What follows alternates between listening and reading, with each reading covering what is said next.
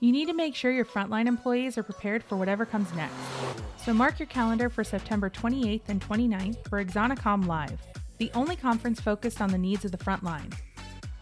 This one of a kind digital experience will feature renowned keynote speakers, informative education sessions, interactive activities, and industry meetups to help you transform your business through your frontline. Grab free tickets for your whole team at axonify.com/conference. Episode 11 Navigating Disruption on the Frontline. Recorded on Friday, August 12, 2020. Do you remember when disruption was a fun topic of conversation? Of course, disruption was never fun for the organization being disrupted, but disruption has long been the stuff of legend. But if you go back just about 130 years ago, people weren't thinking about hoverboards or jetpacks. They just wanted faster horses. And that dream of a more powerful horse eventually turned into horsepower. It's been a popular subject of study in the business world. Netflix began as a mail order DVD service. Instead of going to a local store like Blockbuster, Netflix delivered entertainment right to your door. Ten years later, after delivering its billionth DVD, Netflix expanded into internet video on demand. What they offered was a revolutionary new way of watching TV. It's even been a form of entertainment. You know, you really don't need a forensics team to get to the bottom of this. If you guys were the inventors of Facebook, you'd have invented Facebook. But over the past six months, disruption has shifted from a business strategy to an everyday reality. You know, there's no question that the COVID 19 outbreak continues to dis- disrupt manufacturing and global supply chains with real consequences for businesses, for consumers, and the global economy. But what can we learn from experiencing the most significant workplace and social disruption in a generation? And how can we use this knowledge to find a new path forward? To explore the impact disruption has on frontline forward organizations, I spoke with Shawn Kanungo. And what we've realized is that the, the most important people when it comes to your strategy is actually the front line. Shawn is a globally recognized disruption strategist. As a partner of Queen and Rook Capital, Shawn helps organizations adopt exponential technologies and adapt to the digital age. Shawn will also be my co host at Axonicom Live, the only digital event focused on the needs of the frontline workforce, coming up on September 28th and 29th. Here's my conversation with Shawn Kanungo. For a lot of people, disruption in January meant one thing, and now it means something else. So, how would you compare the disruption we've seen during the pandemic to other forms of disruption you've seen come to the workplace? Previously, disruption was really around, you know, new technologies, new companies coming out of nowhere, really changing the status quo for organizations and for employees. Since the pandemic has really hit, I think it's forced everyone to realize what disruption actually feels like, which is a sudden change, a meteor, an asteroid that changes the status quo. And now people are trying to navigate how do I work from home or how do I work on the front line and make sure that I'm safe, that I'm communicating uh, regularly with everyone in my organization. I think that has been the biggest disruption in terms of talent and people and training and management. It's thrown the biggest curveball that anybody has ever seen. We almost always talk about disruption as a strategy, whether it's something that's happening to you or something that you can do in order to disrupt your industry or disrupt the competition.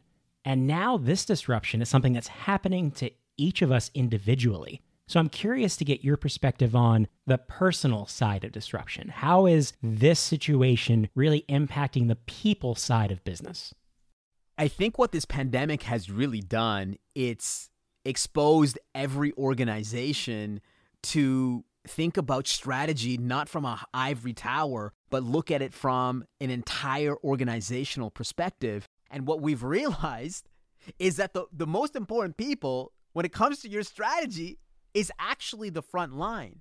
From a personal perspective, if you are on the front line, you should be playing a much bigger piece around the broader strategy. You know, JD, I've spent my entire career in strategy and building out strategic plans for executives, but the game has changed. There is a new playbook.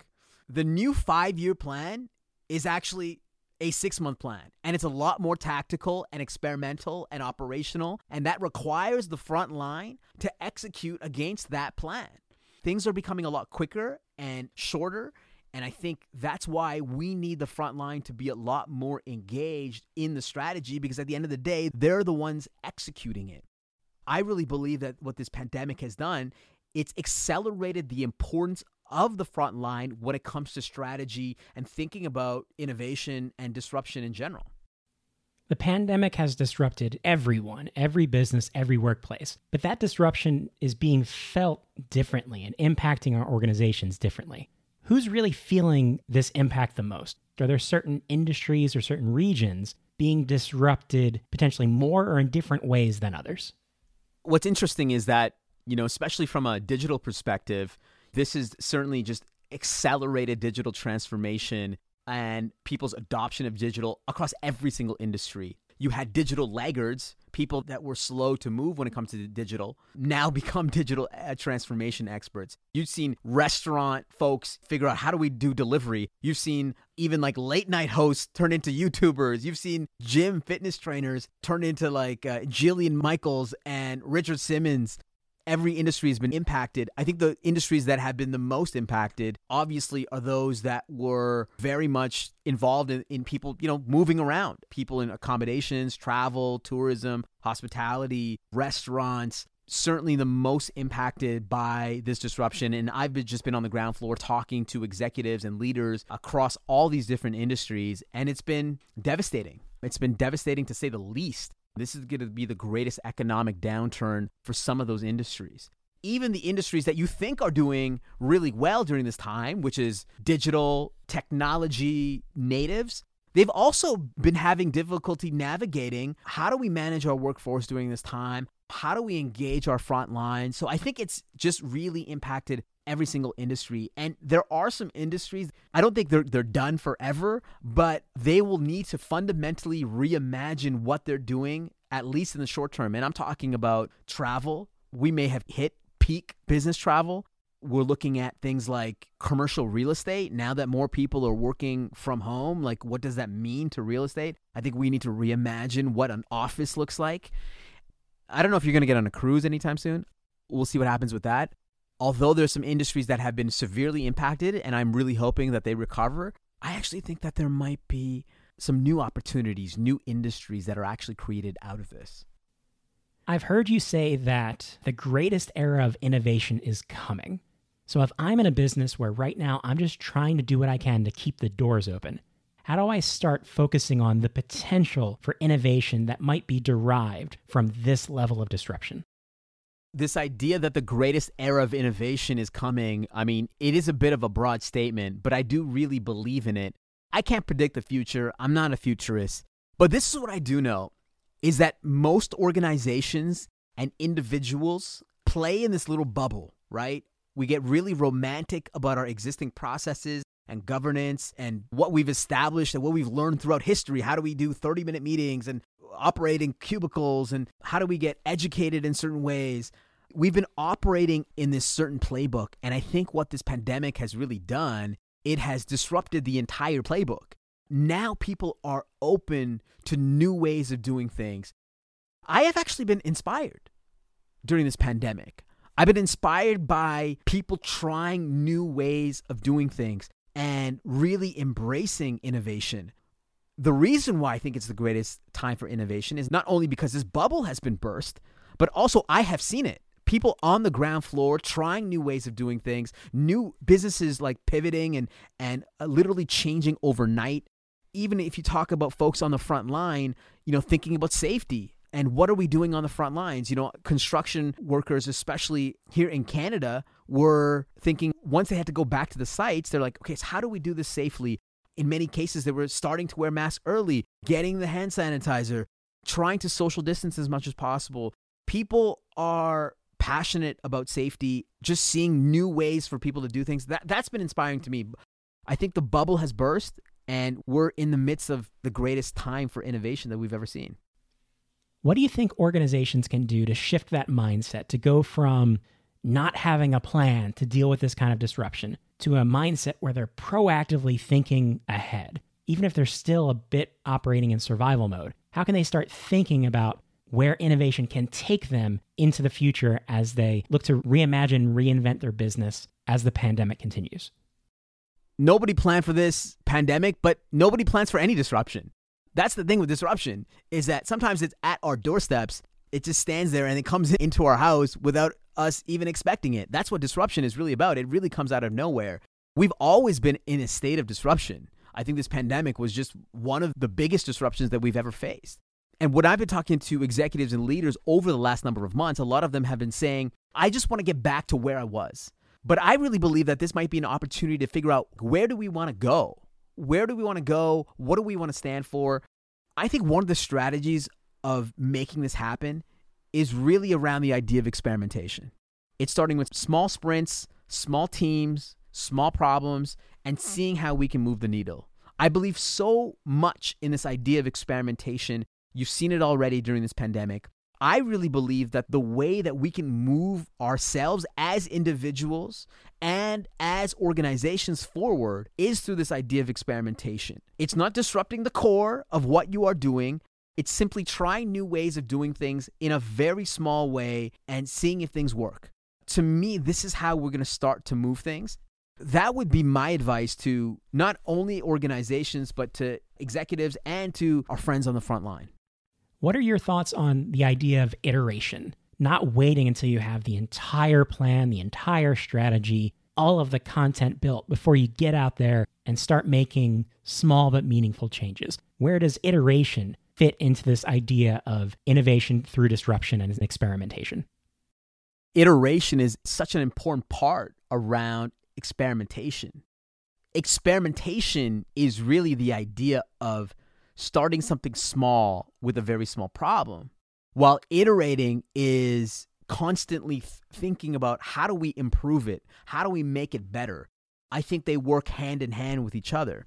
The magic about iteration is that you're always constantly learning and learning from your failed experiments. So I love the idea that you brought up around iteration. I think it's so important for training and development because as you know better than anybody is that you learn the best when you actually start failing at something.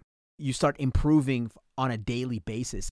It's not about somebody goes into a dusty classroom in Whistler, BC every year or every 2 years and sits in classroom and, you know, learn for that period of time. It's like meditating. It's like a muscle that you flex every single day when it comes to learning. And iteration is such an important part to that. You've mentioned a couple of times just how critical the front line is in executing a strategy to help an organization overcome or work their way through disruption. And I think at the beginning of the pandemic, the essential nature of the frontline was very clear, right? The word hero was used a lot. But now that hero status, that essential understanding of the frontline, seems to be slipping. So, how do we make sure it stays clear that the frontline will always be essential moving forward, especially to the people who are making the big decisions? and deciding on what the strategies will be moving forward in a business? I think what has been clear for executives is that the front line is actually super adept at changing and leading the charge. And they have been superheroes during this entire pandemic. This might sound controversial and provocative, but I really believe that the front line should be intricately or even leading the innovation playbook for an organization. Now, why do I believe that? I believe that the way that we do strategy has changed. I believe that it has to be a lot more experimental. You have to include your frontline in the process. And I believe that every single frontline employee should have an innovation initiative attached to them. Let me just take my mother in law. You take Nirmala, who works at Costco part of your job should also be around innovation, which is how do I do things differently? How do I come up with small, slight experiments that might fundamentally increase efficiency or create a new way for us to do things? That idea has to be able to come through the ranks and come to the top. See, JD, I think one of the problems that that has happened traditionally within organizations, especially in large organizations, is that the ideas the front line can't get to the top. Somebody has an idea, it has to go to a manager, they have to pitch their idea to somebody, and then they have to pitch that idea to somebody else. Then that person has to pitch that idea to somebody else. Like the risk just mounts, and the initial root of the idea is actually lost. If we can equip our frontline staff and empower them with the idea that they are part of the innovation initiative, and we actually create a clear line for their innovative ideas to come to the top, not only are they going to be empowered more, but you're going to see the result in greater organizational performance, greater results, greater revenue, happier people. And I know this sounds controversial, but I think this is flipping the entire concept of where innovation strategy should lie within an organization. Because who actually knows how to do the job and how work gets done better than the people on the front line doing it every day? And something we said in our last episode that might be seen as also a bit controversial is the idea that customers, in fact, aren't number one, that the employee is number one. And then by extension, if you treat and enable employees correctly, they'll take care of your customer, who are a close number two. So, what's your perspective on prioritizing the employee over the customer? When it comes to customers as well, they often don't know what they want or what they need.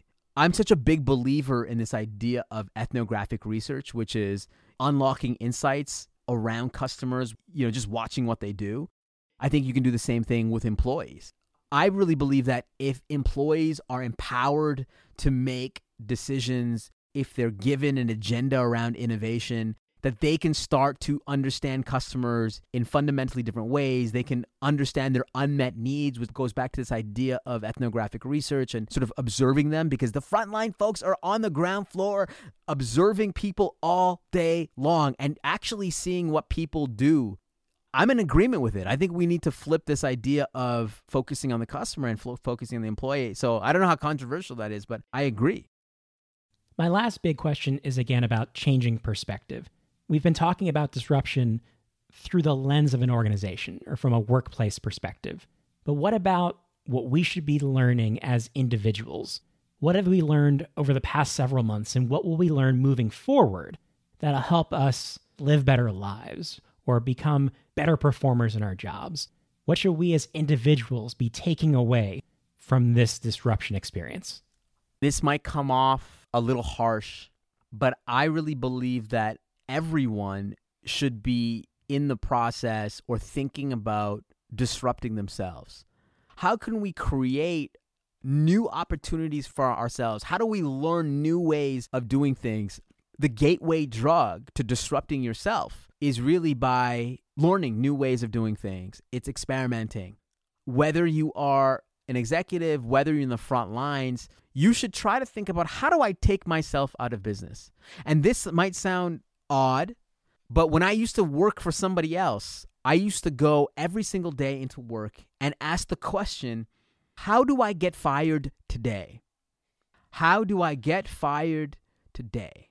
The reason why that's a powerful question that I always ask myself was it actually forced me to go off and take a calculated risk, a risk that won't put my customers great risk or my or my other peers or colleagues but it's how do I change my own trajectory and the trajectory of this organization by taking a risk? What you'll do by coming into work with that very controversial question is that 99.99999% of the time, you won't get fired. But what you will do is you will push yourself outside of your comfort zone and you will push your organization outside of your comfort zone. So the question is, how do I get myself fired today? Of course, we will be co hosting Axonicom Live in just a couple of weeks. So I'm curious, what is your rapid 30 second pitch on why someone who leads an organization with a frontline or someone who manages a frontline team, why should they be excited to attend Axonicom Live? Well, first of all, the Axonify team puts on the best events that you've ever seen. I, I had the pleasure of being there a couple uh, years ago, and they literally put on one of the greatest events that I've ever seen. And I know virtually they're going to do the same thing. It's going to be immersive, it's going to be engaging, it's going to be exciting, and it's going to be super tactical and actionable. There are amazing keynotes, uh, really great thought leaders, and we are literally going to give you new playbooks, new ideas, and I think the combination of creating unbelievable content with really great tactics is the reason why everybody should be joining this event. I, I, think this is the greatest event. And if it's not, you can let me know, send me a note, and I will reimburse you personally for your ticket. This is going to be the greatest virtual event that you've ever attended. Thanks to Shawn Kanungo for sharing his insights into how you can leverage the experience of your frontline to help you navigate your organization through workplace disruption. Shawn will be leading conversations with a variety of frontline forward thought leaders and practitioners at Axonicom Live. So learn more and grab your free tickets at axonicom.com. If you enjoyed this conversation and want to hear more frontline forward stories, subscribe to the 80% on your favorite podcast app. You can also find all of our episodes online at axonify.com slash podcast. I hope you'll join us again in two weeks for another story about how companies are helping their frontline employees make a difference in their organizations and communities. Until then, be kind to the frontline.